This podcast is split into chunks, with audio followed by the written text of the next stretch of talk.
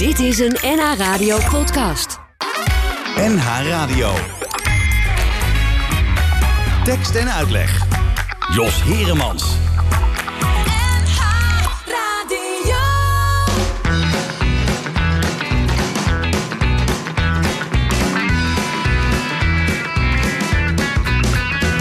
Hij schreef een nummer, wist niet goed hoe of hij moest beginnen.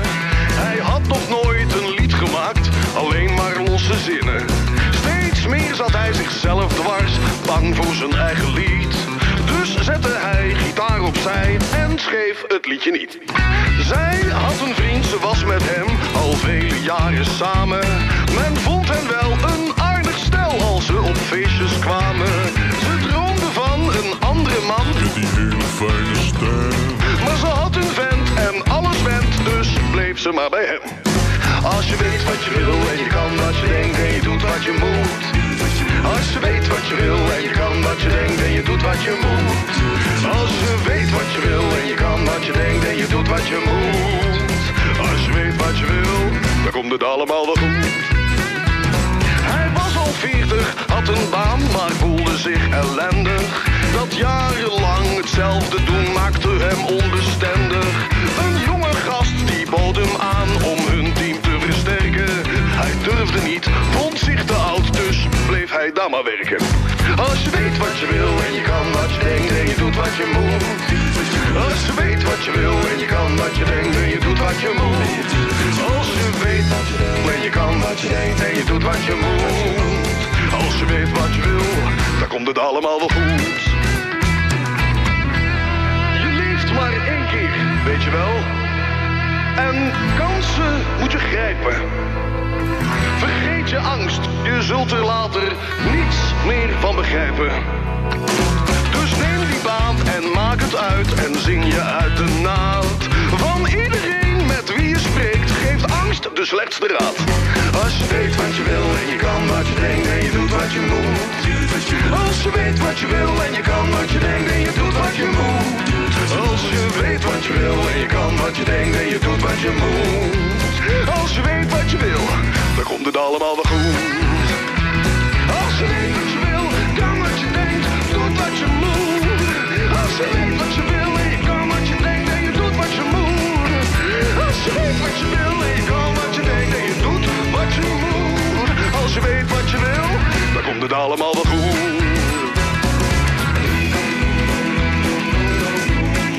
Doet wat je moet. Als je weet wat je wil, dan komt het allemaal wel goed.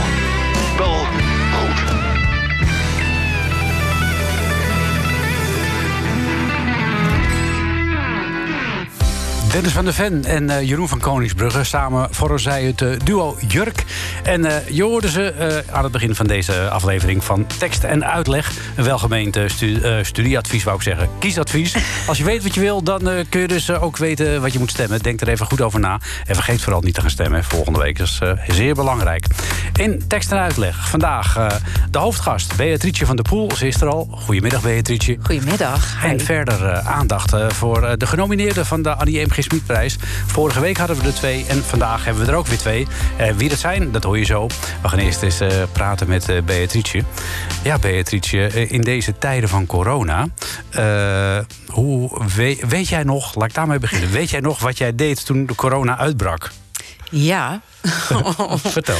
Ik had allemaal hele leuke optredens in het verschiet. Onder andere iets in het patronaat, een soort tribute aan overleden artiesten van het jaar daarvoor. En dat was helemaal, ja, dat was echt zo'n beetje zo'n band met heel veel gasten en heel leuke dingen allemaal. Nou, de hitclub stond natuurlijk ook al in de startblokken. Dat zou dan later zijn. Oerol was een... Zou je ook wat gaan doen? Oké. Ja, er stonden allemaal leuke dingen. En het werd, eerste keer werd alles weggestreept. Het werd steeds meer weggestreept. Er werden verplaatst. Dan werd dat ook weer weggestreept. Dat ging maar door. Dus wat een enorme aanslag op mijn flexibiliteit. Ja, dat kun je zeggen, ja. En op een gegeven moment heb ik het gewoon maar losgelaten. Zo van, oké, laat maar. En wanneer was dat je dat dacht? Nou, het was op een gegeven moment in november had ik wel zoiets van... nou, nu laat ik het helemaal los. Ja, en nu, hoe is het nu met je? Heb je enigszins hoop dat het weer op korte termijn kan? Of dat je kunt optreden? Ja, ik heb wel een gevoel dat dit gaat gewoon goed komen. Ik heb het gevoel dat in september alles weer echt gaat beginnen. Ja. En ik denk dat heel veel mensen dat denken. Ja. Dus je merkt nu al dat heel veel dingen gaan... Ja, het is allemaal daar die kant op geschoven. Mm-hmm. Juni nog niet.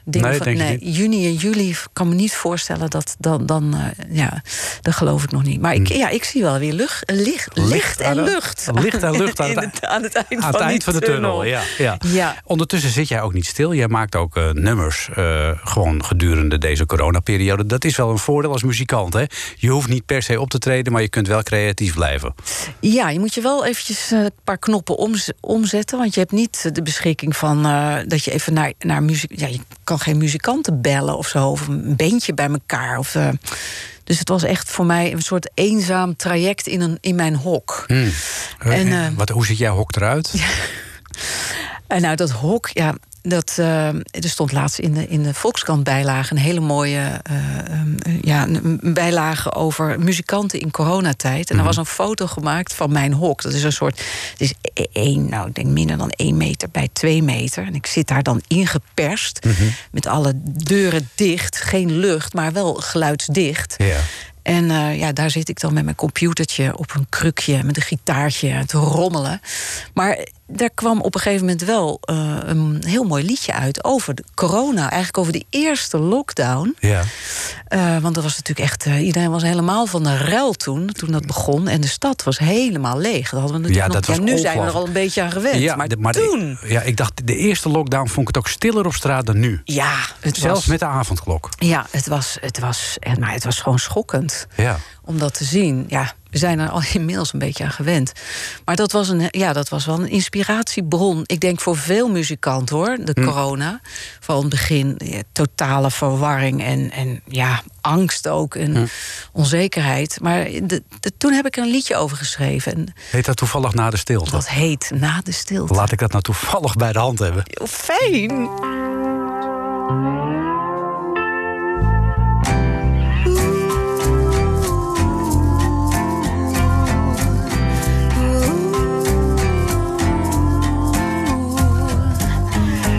Ritselt onheil door de bomen, met de wind mee langs de gracht.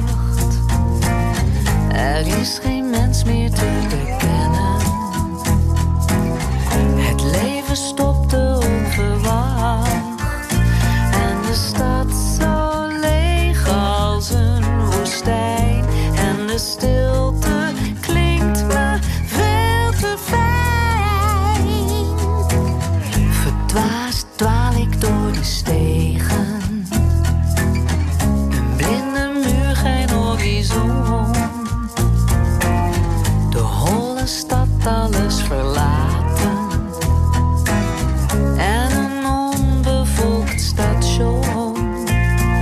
Stilstaan op een zwijgend plein, deze stilte klinkt me veel te fijn.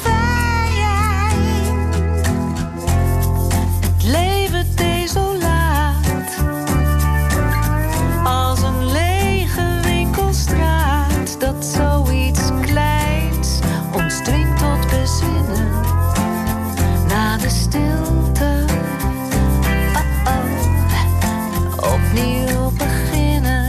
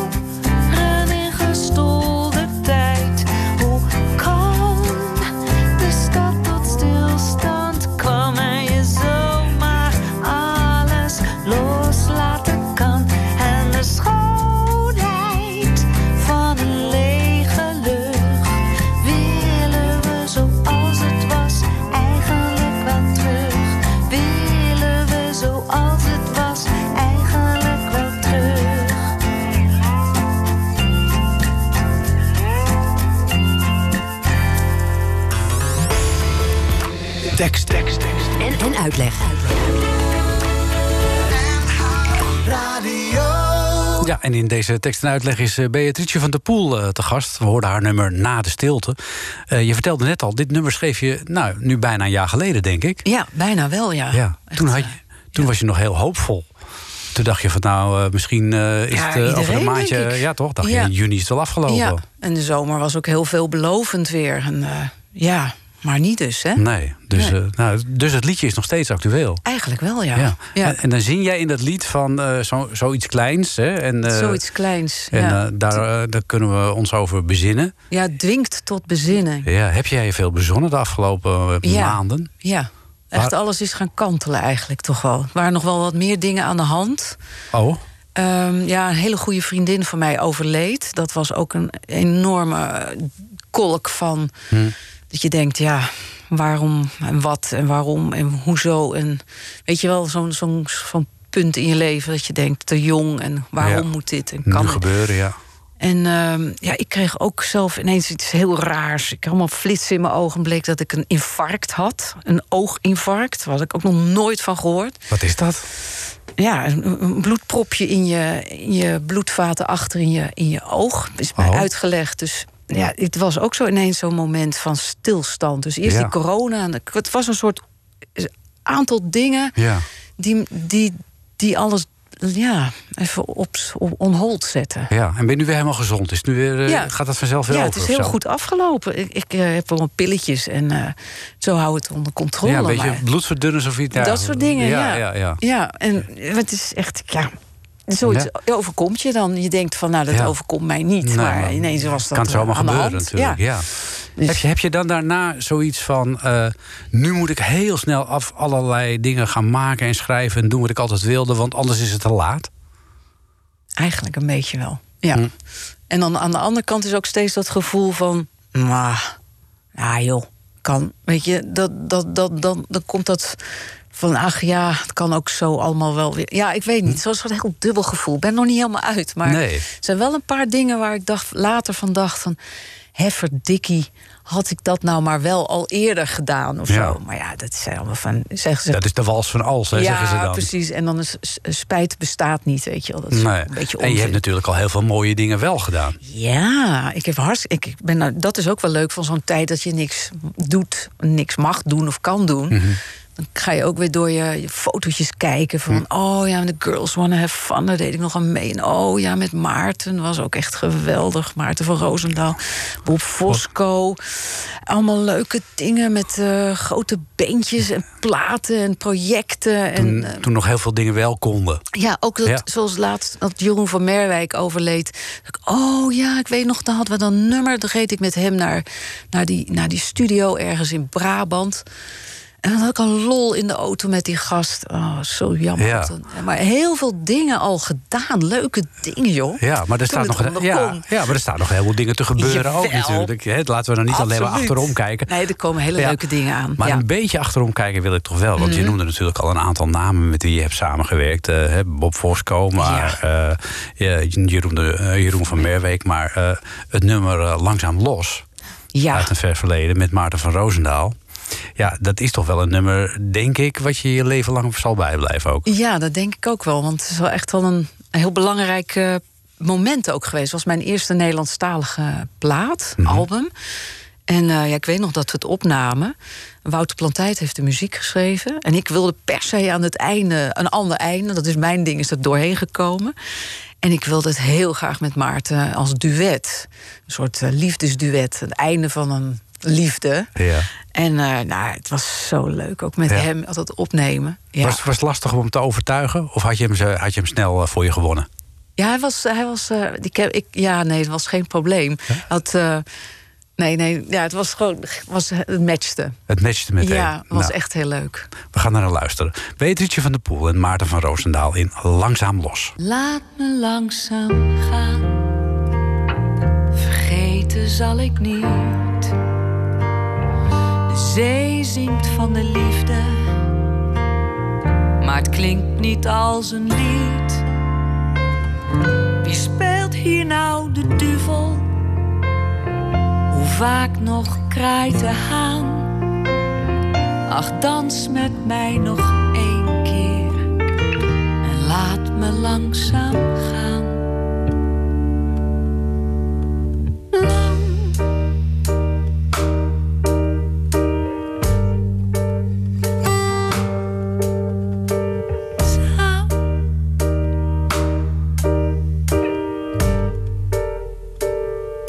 Laat me langzaam los,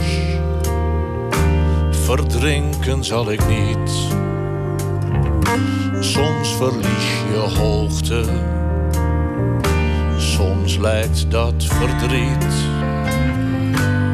Wie trok er aan de touwtjes? Wie voelt zich nou de klor? Hou me vast voor even. Laat me dan voor altijd los.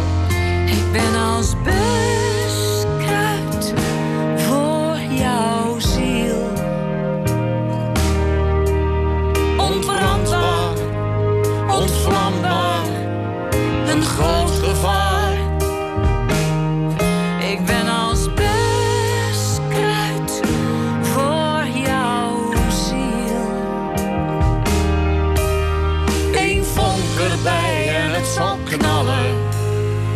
Laat me liever op een ander vallen. Het buskruid voor jouw ziel. Lang.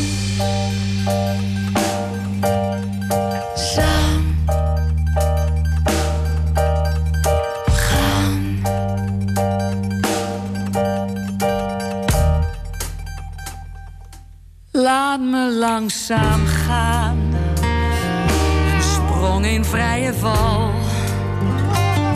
Net als plussen en bij minnen, opgeteld is nul. De duivel en de draak, wat was dat is geweest?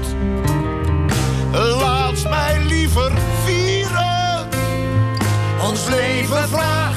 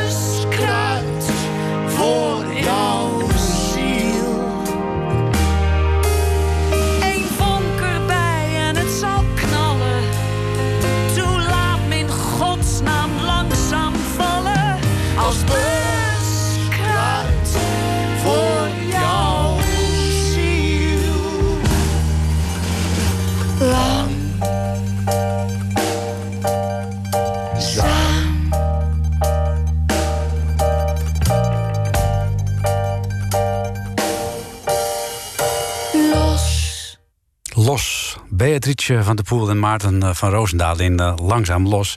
Ja, Beatrietje, als je dit weer hoort... Ja, het is zo echt te gek om terug te horen. Ja. Dat heb ik echt heel lang niet gehoord. Ja, weet je nog wanneer je dat hebt opgenomen? Ja. Vertel eens.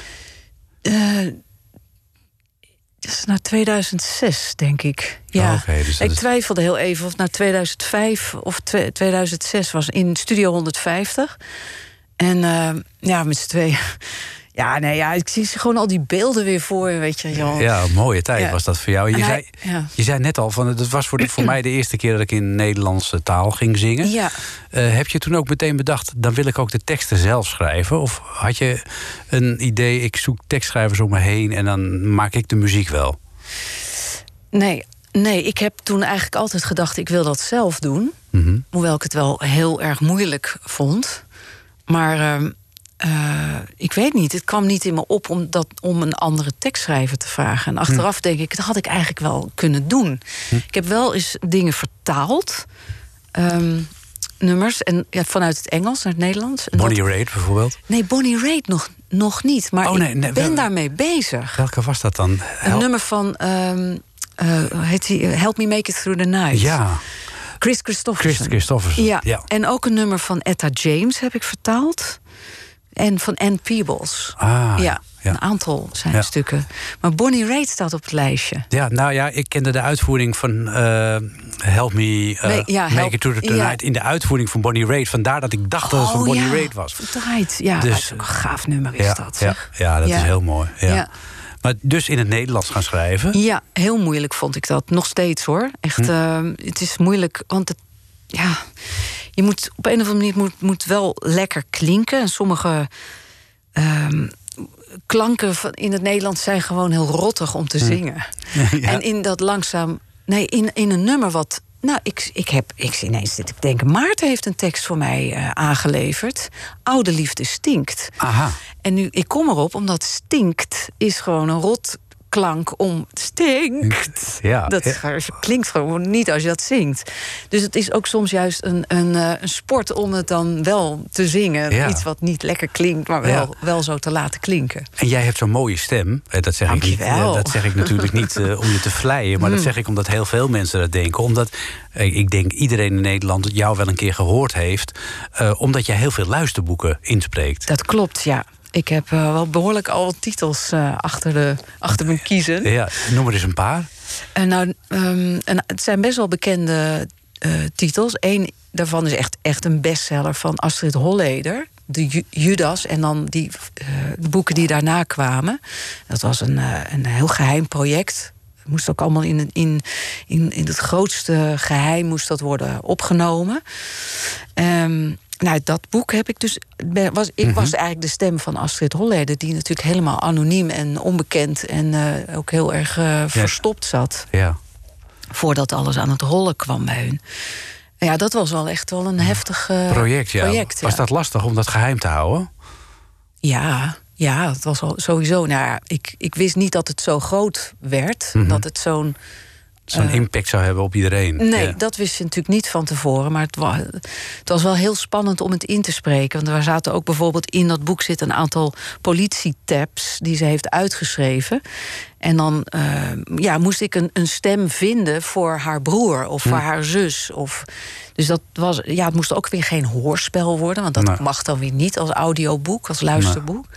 Maar er moet natuurlijk wel een beetje verschil in... het moet wel spannend blijven en melodieus. En het moet ook wel duidelijk zijn dat het dan haar broer is. Ja. Noem zijn naam maar even niet. Ja, was het de lastigste klus om te doen, of niet? Dat was wel een van de lastigste, ja.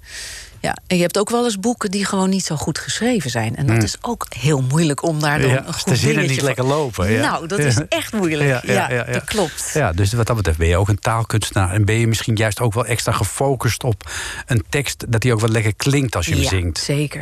Zeker. En ik ben ook wel een beetje van de rijmelarij, hoor. Oh. Ik vind dat wel lekker dat er een liedje moet rijmen. Of dus ik zit dan toch ook wel een beetje te zoeken naar... van het moet ook weer niet te cliché. Het is gewoon heel moeilijk. Nee, het is heel moeilijk. Ja, het is moeilijk. Ja, maar goed, tot nu toe... Ik vind het heel knap als iemand het kan. Ja, nou, je kunt het. Dus wat dat betreft mag je ook wel een beetje trots op jezelf zijn natuurlijk. Ja. Je hebt niet alleen...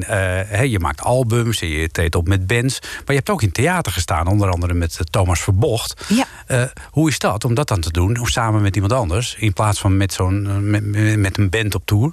Nou, dat was zo leuk. Met Thomas is sowieso één groot feest. Want die man zit vol met leuke verhalen. En die heeft ontzettend leuke humor. Ja, wij zouden dus dit voorjaar met het vervolg op Montreux moeten gaan spelen. Er stond gewoon een tour van 15 zalen. En dat hebben we allemaal doorgeschoven. Dat wordt pas 2022. Maar ik mis dat dus heel erg. Ik mis echt, dat was heel leuk. Hij doet een verhaal en... Dat is zo vrolijk en er zit ook wel iets filosofisch in. En rare draai. En ik doe dan een liedje wat daar dan wel of niet mee te maken heeft. En dat was een hele goede combi met z'n tweeën. Ja, leuk. Ja, leuk. Geweldig. Maar daar moeten we dus nog even op wachten. Ja. Waar ben je nu op dit moment wel mee bezig? Want je kunt niet de hele dag in dat hok zitten. Je moet ook je moet af en toe naar buiten. Ja, ik zit toch echt wel in mijn hok, hoor. Ja, ik ben bezig met een nieuwe EP... Ik hoop dat het uiteindelijk toch een album stiekem gaat worden.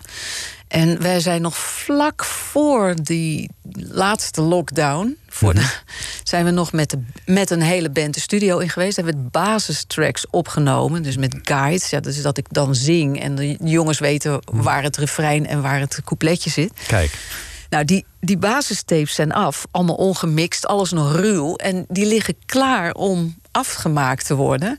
Maar mijn gitarist, met wie ik dat dus doe, mijn producer-gitarist, die zit nu elke week in het programma bij Matthijs draait door. Of nee, Matthijs gaat door. Ja. Die zit in die grote band, in die stijgers. Die staat daar te schitteren. En die heeft gezegd, ik heb gewoon geen tijd. Het lukt niet, mijn hoofd staat er niet naar. Ja. Dus ik zit echt duimen te draaien. En ik wil natuurlijk zo graag dat ding afmaken. Er zal vast een zomerstop zijn bij Matthijs. Ook hoop het. Want, die gaat meestal niet verder door dan tot mei. Dat zoiets is ook het plan. En dan gaan we voluit erin. En het zijn allemaal nieuwe nummers. Wat leuk, wat leuk. En ondertussen heb je ook een nieuwe single uit. Ja, toch maar wel. Ja. Die is ook die zijn in de hokjes gemaakt, zeg maar. En doe je dat helemaal alleen dan? Speel je alle instrumenten zelf? Of nee. Laat je die jongens op afstand wat inspelen? Ja, nee, die nieuwe single, dat is echt een productie. Die is bij Tim Eymael gemaakt. Dus die gitarist van Sven Hammond. Die heeft hij daar echt in zijn lokhok gedaan. Ja. En dan stuurt hij mij weer de files via het internet. En dan zing ik die dingetjes er weer in. En dan gaat er weer heen en weer. En dat is het heel leuk knutselen. Ongelooflijk, hè? Ja, dat kan tegenwoordig. Ja, het is heel leuk. Maar we hebben elkaar dus niet live gezien. Wat grappig. Ja. En toch een heel mooi nummer geworden. Ja, ik vind het ook heel geslaagd. Het heet Die Ander. Alsof je denkt dat het andere altijd overkomt. Als er iemand een aanrijding krijgt, denk je, nou, mij overkomt dat niet. Mm-hmm. Of zoals jij zelf net vertelde, zo'n ooginfarct. Dat gebeurt bij andere mensen, maar niet bij mezelf. Is dat een beetje de inspiratie ook geweest voor het schrijven van dit nummer? Het was al eerder, lachte al klaar. Maar het is wel iets wat gewoon heel vaak... Ja, wat iedereen overkomt. Een moment dat je denkt, nee, het overkomt mij niet. En dan op een gegeven moment ben je zelf aan de beurt. En het is altijd een soort van, soort wake-up. Van, weet je wel. Ja. Ben je er anders door gaan leven? Ja, wel. Maar er zijn wel meer... Het gebeurt gewoon regelmatig, zo'n moment. Maar je bent wel weer echt... Je wordt weer even wakker geschud. Ja. Zo van, geniet van het moment. Pak het moment.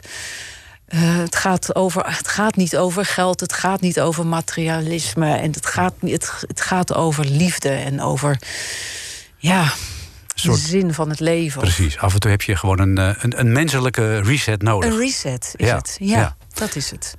We gaan er naar luisteren tot slot. Ik vond het hartstikke leuk dat je er was. Ik ook, vond het heel gezellig. Ik hoop dat we je binnenkort weer in de theaters mogen aanschouwen en kunnen beluisteren.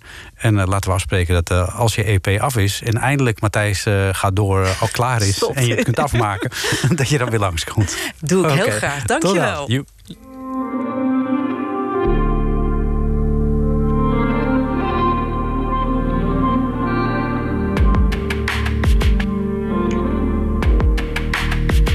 Daar staat hij moe en verslagen, met een grauw en grijs gezicht. Of ik even wil gaan zitten, hij komt met het bericht. Als hij zegt wat hij te zeggen heeft, moet ik lachen van de schrik. Want het gaat over een ander, maar die ander, dat ben ik.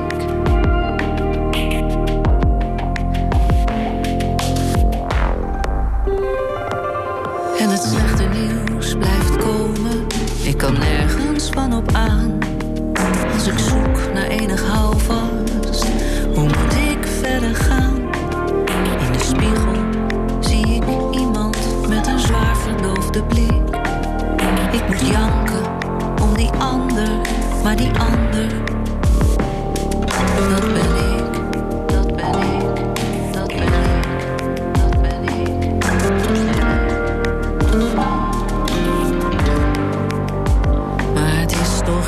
Altijd die ander, dat daar iets ergs mee is. Bij die ander vallen klappen, bij die ander gaat het mis. Die ander krijgt de ziekte, of zijn huis staat in de fik. Dat haar geliefde overleden, nu is die ander. Ach, die ander, dat ben ik.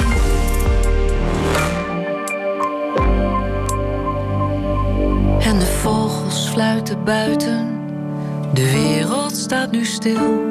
Alleen het stoplicht lijkt te leven, Groen of rood maakt geen verschil. Als ik thuis kom en mijn huis is zo leeg dat ik er stik, gordijnen open. Ik zie haar lopen, dat is die ander.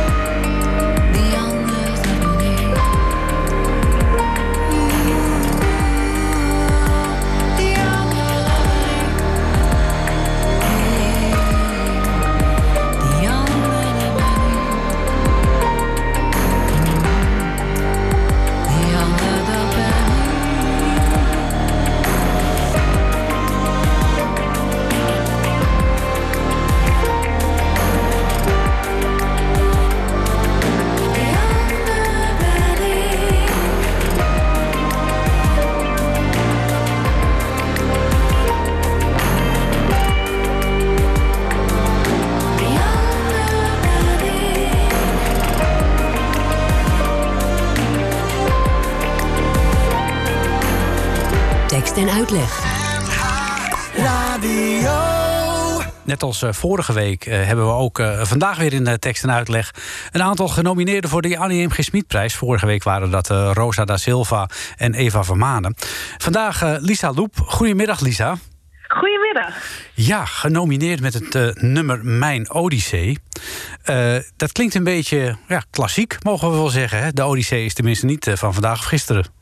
Nee, en de grap is dat het denk ik wel echt een heel modern nummer geworden is. Ondanks de klassieke titel. Aha. En over welke Odyssee hebben we het dan?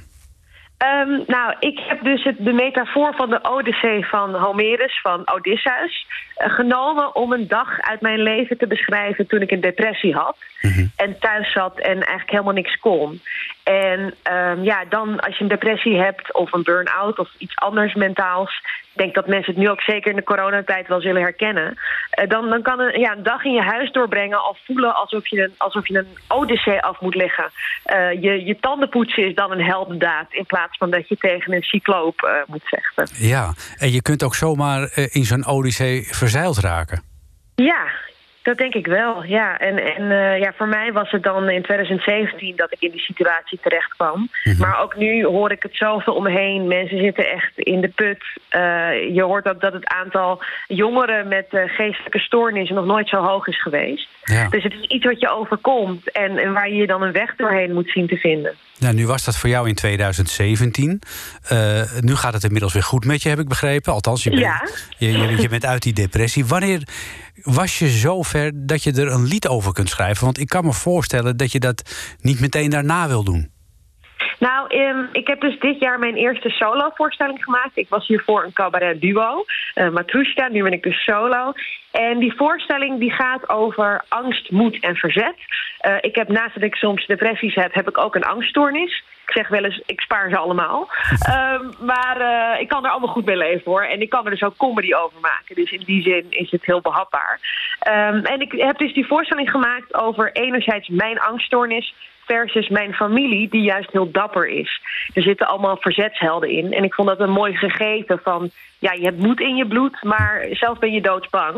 Nou, en toen dacht ik, als ik dan echt over mezelf ook iets maak, moet ik met de billen bloot en moet ik ook iets over die depressieve kant van mij maken. Ja. Dus toen heb ik dit lied geschreven. Ja, het komt uit de voorstelling Extase.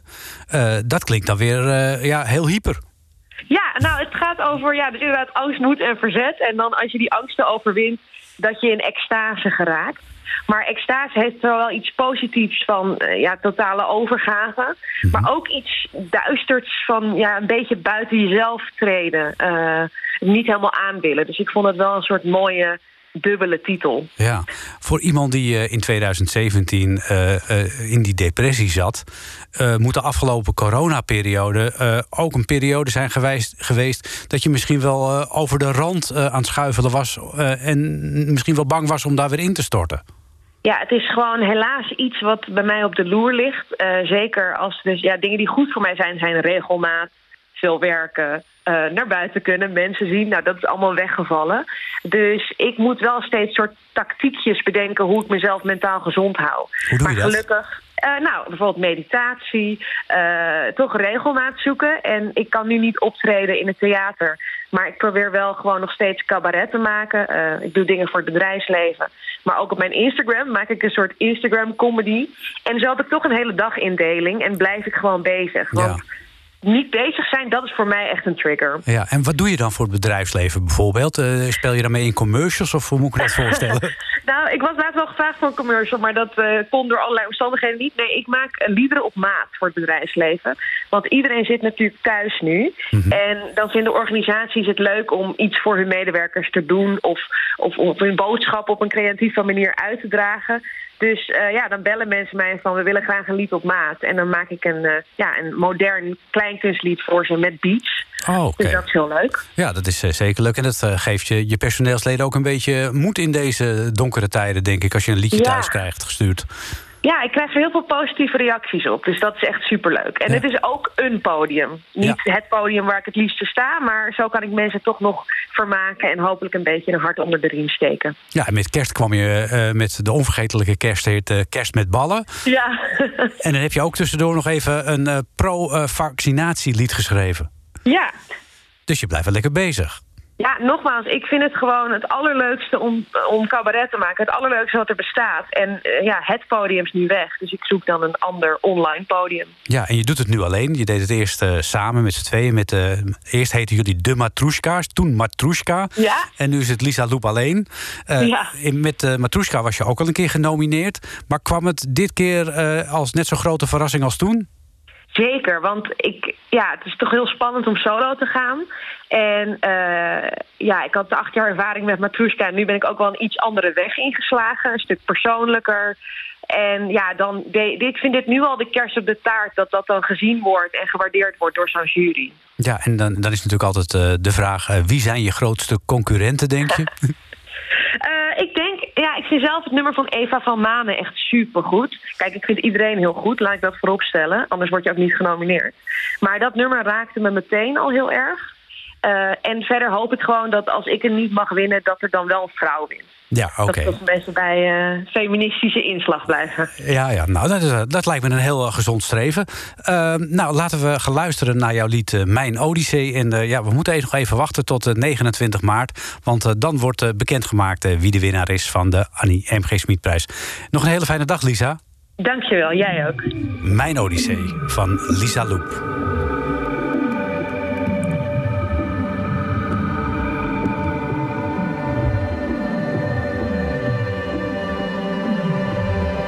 Uit bed komen wordt vandaag mijn grootste heldendaad. Mijn odyssee is lopen van de slaapkamer naar de wc. Mijn armen zijn te zwaar om een haar te kunnen wassen. Een versleten joggingbroek lijkt een prima uniform. Ik bekijk mezelf met maar 1 oog in de spiegel. De ander laat ik blind. Er hangt toch een sluier voor.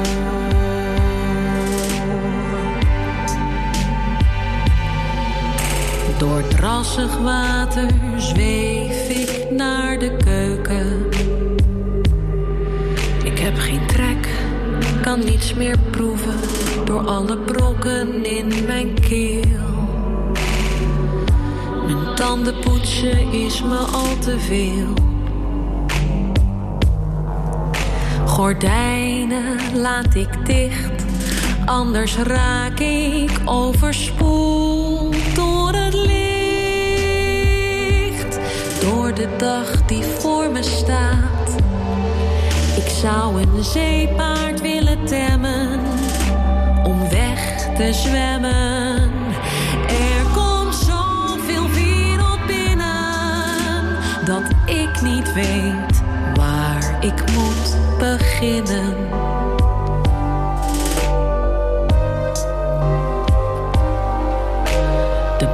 is mijn vlot op deze woeste zee. Ik luister geen muziek, kijk geen tv. Ik kan niet lezen, de letters zwemmen heen en weer op het papier. Ik slijt mijn dagen hier, in mijn zelfgebouwde zeegrot.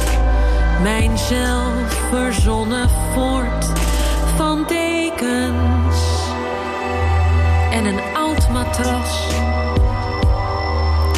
Mijn zachtste teddybeer, de regen stopt hier nooit meer. Er komt zoveel wereld binnen dat ik niet weet waar ik moet beginnen. De overtocht gemaakt. Het duurde meer dan 40 jaar. Of misschien duurde het maar 1 dag. Ik wens mezelf behouden vaart, op zoek naar huis. Maar ik ben al lang thuis. Tekst en uitleg met Jos Heremans. We hoorden eerder in het programma Lisa Loeb al. Zij was ook genomineerd voor de Annie M.G. Schmidtprijs met het lied Mijn Odyssee. En Jan Beuving heeft ook een nominatie te pakken, samen met Tom Dieken, die de muziek schreef, voor een lied wat de mooie titel meedraagt, De begrafenis van de waarheid. Goedemiddag, Jan. Goedemiddag, Jos. Ja, de begrafenis van de waarheid. Het is een zwaar thema. Ja, maar het is toch met een zekere sardonisch genoegen en een licht sardonisch genoegen geschreven. Dus laten we zeggen, het is een zwaar thema, maar je moet er niet te zwaar aan tillen. En uiteindelijk heeft het toch ook een lichte, hoopvolle boodschap, het lied. Ja, dat zit er natuurlijk ook wel in. Het komt uit jullie oudejaarsprogramma, een andere oudejaars. Een programma wat misschien ook wel door de coronatijd een beetje in de vergetelheid geraakt is. En het is natuurlijk wel mooi dat het nu eventjes in de schijnwerper staat weer. Ja, we hebben dat programma overigens Tom en ik samengemaakt met Patrick Nederkoorn. Ja. Maar omdat Patrick niet meezong in dit lied, is hij niet genomineerd voor het lied. Maar het grappige is, natuurlijk heeft corona ervoor gezorgd dat we dat programma niet vaak hebben kunnen spelen. En dat als we het speelden, dat er meestal maar 30 mensen zaten. Dus laten we zeggen, in die zin heeft het weinig aandacht gekregen. Maar het gevolg is wel geweest dat de Vara aangeboden heeft om het programma op te nemen en uit te zenden. En dat is gebeurd. En daardoor heeft het toch nog vrij grote reikwijdte gekregen. Sterker nog, ik denk dat meer mensen naar die uitzending gekeken hebben dan we ooit in alle theaters gepast zouden hebben. Kijk, dat is weer een bijkomend voordeel op die manier. Ja, een geluk bij een ongeluk. Ja, dat kun je zeggen. Nu ben jij een beetje vaste klant bij de Annie M.G. Schmidtprijs, want je bent 3 keer genomineerd. En dat vertelde jij vooraf aan dit gesprek. Je hebt hem zelfs een keer gewonnen terwijl je helemaal niet genomineerd was. Ja, deze nominatiesituatie die bestaat pas enkele jaren. Ik meen een jaar of 6 of 7. Daarvoor, de prijs bestaat volgens mij vanaf begin jaren 90... werd er gewoon een winnaar aangewezen. En die werd al een paar weken van tevoren opgebeld. Dus ik heb in 2013 de Annie M.G. Schmidtprijs gewonnen, samen met Angela Groothuis en Nico Bransen, voor een lied dat Vinkenveen heette. Mm-hmm. En pas daarna kwamen de nominaties op het menu. Ja, dus jij bent wel ervaringsdeskundige wat betreft hoe je een lied moet schrijven dat voldoet aan de normen om genomineerd te worden. Waaruit bestaan die criteria waaraan je moet voldoen om in het oog te springen? Nou, ik denk dat het allerbelangrijkste is dat je niet moet denken, ik wil een lied schrijven dat genomineerd wordt. Je moet een lied schrijven waarvan jij denkt, dat past goed in mijn programma. En dan zie je dat de jury de afgelopen jaren, en dan spreken we even over de nominatiejaren, eigenlijk een tamelijk brede smaak heeft. Uh-huh. En er valt natuurlijk ook genoeg te kiezen, want het lied in Nederland is wel eens op zijn retour geweest, of dat heeft in ieder geval zo geleken, maar het lied is wel echt in volle glorie terug. Je ziet dat nu ook in de nominaties. Heel veel jonge mensen genomineerd. En dus het belangrijkste criterium is, schrijf een lied dat goed in je programma past. En als dat lied goed is, dan is de jury volgens mij mans genoeg om dat te nomineren wat kwaliteit heeft. Dus waar moet het aan voldoen? Ik denk dat het eigenlijk altijd neerkomt op een goede invalshoek bij een situatie. En dat kan dus bij een vertrouwde situatie zijn. Bijvoorbeeld in een liefdesrelatie heb je echt een heel originele invalshoek nodig. En als je een wat minder gangbare situatie hebt, ja, dan kan je misschien gewoon meer recht toe recht aan beginnen. Mm-hmm. Maar criteria om genomineerd te worden, die zijn er eigenlijk niet. Dus het enige criterium is het lied zelf. Ja, dit lied is eigenlijk een soort van aanklacht ook. Het is ook, vind ik, enigszins qua pakkend ritme en dergelijke ook wel een echt cabaretlied. Zeker, zeker. Maar wel in een bepaalde, in een stevig verankerde traditie, denk ik. En het is natuurlijk de marsmuziek die Ton erbij geschreven heeft, doet een beetje Kurt Weill-achtig aan. Dus het geeft ook iets statigs. En het feit is dat de oudejaars, die maakte in 2020, was een jaar dat Bob Dylan een nieuwe plaat uitbracht. Ik heb veel naar Bob Dylan geluisterd in dat jaar. En voor schrijvers, althans voor mij geldt wel heel erg, waar je mee omgaat, daar word je mee besmet. Dus als je heel veel Wilmink leest, of heel veel Kees Toorn leest, want op een goed moment komt zo'n ritme in je systeem als je gaat schrijven. En ik weet wel dat ik net heel veel naar die plaat van Dylan geluisterd had toen ik aan dit lied begon. Mm-hmm.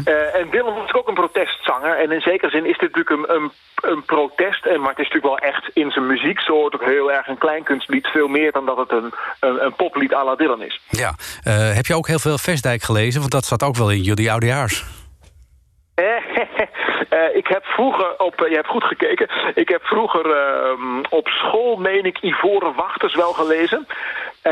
En ik vrees dat het daarbij gebleven is. Ik lees vooral eigenlijk altijd heel erg veel jonge Nederlandse debutanten. Ja.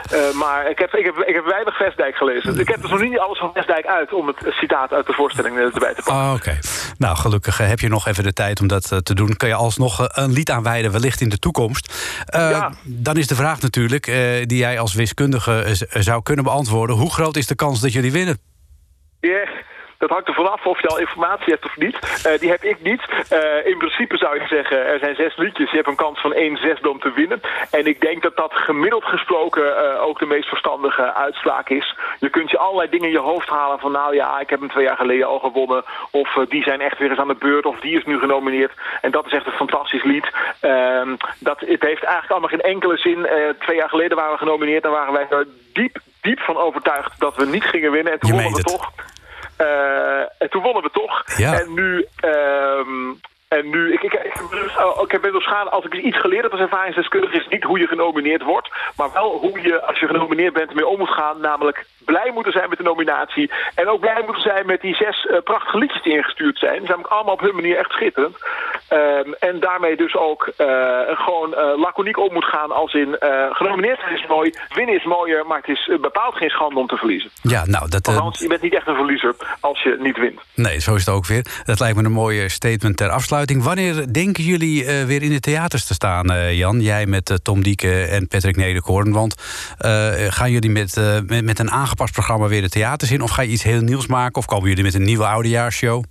Nee, nou, de oudejaars van 2020 zal als die van 2020 blijven. Die komt dus ook niet meer terug. Hij is nog wel, geloof ik, tot en met begin juli terug te zien op de site van BNN Vara. Patrick en ik gaan weer gescheiden theater in. Ik neem Tom mee. Patrick begint volgens mij voor de zomer weer, maar daarna de zomer ook. Ik begin volgens mij half september met de try-out van een nieuw programma dat Restanten gaat heten. Nou, dan moeten we daar gewoon rustig eventjes op wachten. Ondertussen gaan wij luisteren naar de begrafenis van de waarheid. En 29 maart, ik zei het al eerder, dan wordt bekend wie de winnaar is van de Annie M.G. Schmidtprijs. Dankjewel, Jan Beuving. Oké, dag Jos.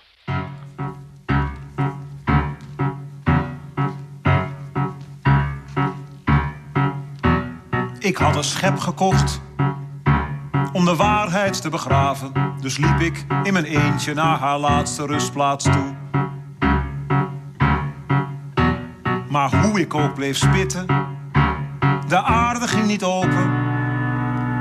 De grond was veel te hard en mijn 2 handen werden moe. Dus sleepte ik de kist met moeite naar de haven. Daar gooide ik de waarheid met een molensteen in zee. Er kwamen mensen kijken om het zinken te aanschouwen. Maar de waarheid bleef maar drijven, dus we namen haar weer mee. Toen Toen zochten we naar hout om de waarheid te verbranden. De menigte werd groter, het vuur werd hoog gestookt. De vlammen werden heter, de hitte onverdraaglijk. Maar toch werd er geen splinter van de waarheid opgerookt.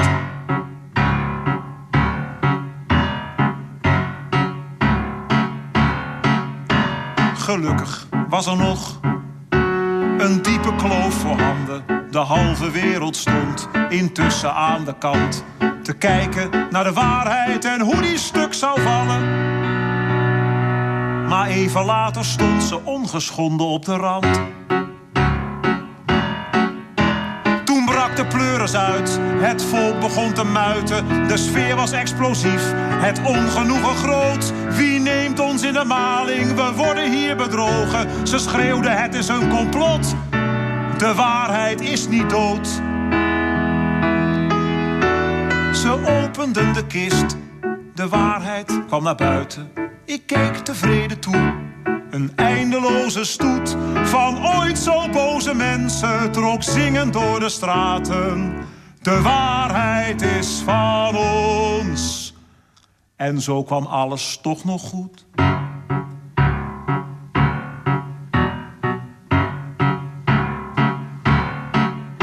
Zeg griepje voor een virus. Tel stemmen tot je scheel ziet. En weiger vaccinaties. Of noem het koren kaf. Ja, lieg uit volle borst. En uit vrij uit je mening. Maar wat je ook beweren mag. De waarheid heeft geen graf.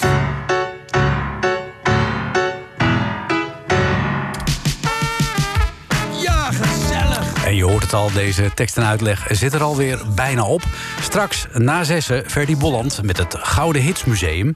En ik maak je nog even attent op het feit dat deze uitzending ook terug te beluisteren is via nhradio.nl. Maar ook als podcast, en dat kun je ook doen via de site nhradio.nl. Maar ook natuurlijk via alle bekende podcastkanalen. En ik stuur je de zaterdagavond natuurlijk niet in zonder een versje uit de bundel Lichte Versen in Zware Tijden. Het heeft te maken met de komende verkiezingen. Ons land is net een autobus. Iedereen rijdt vrolijk mee. Met leugentjes in slaap gesust. Volgt het volk gedwee. Leider Mark aan het stuur. Richting de Zuidas dictatuur. Ik wens je nog een gezellige zaterdagavond.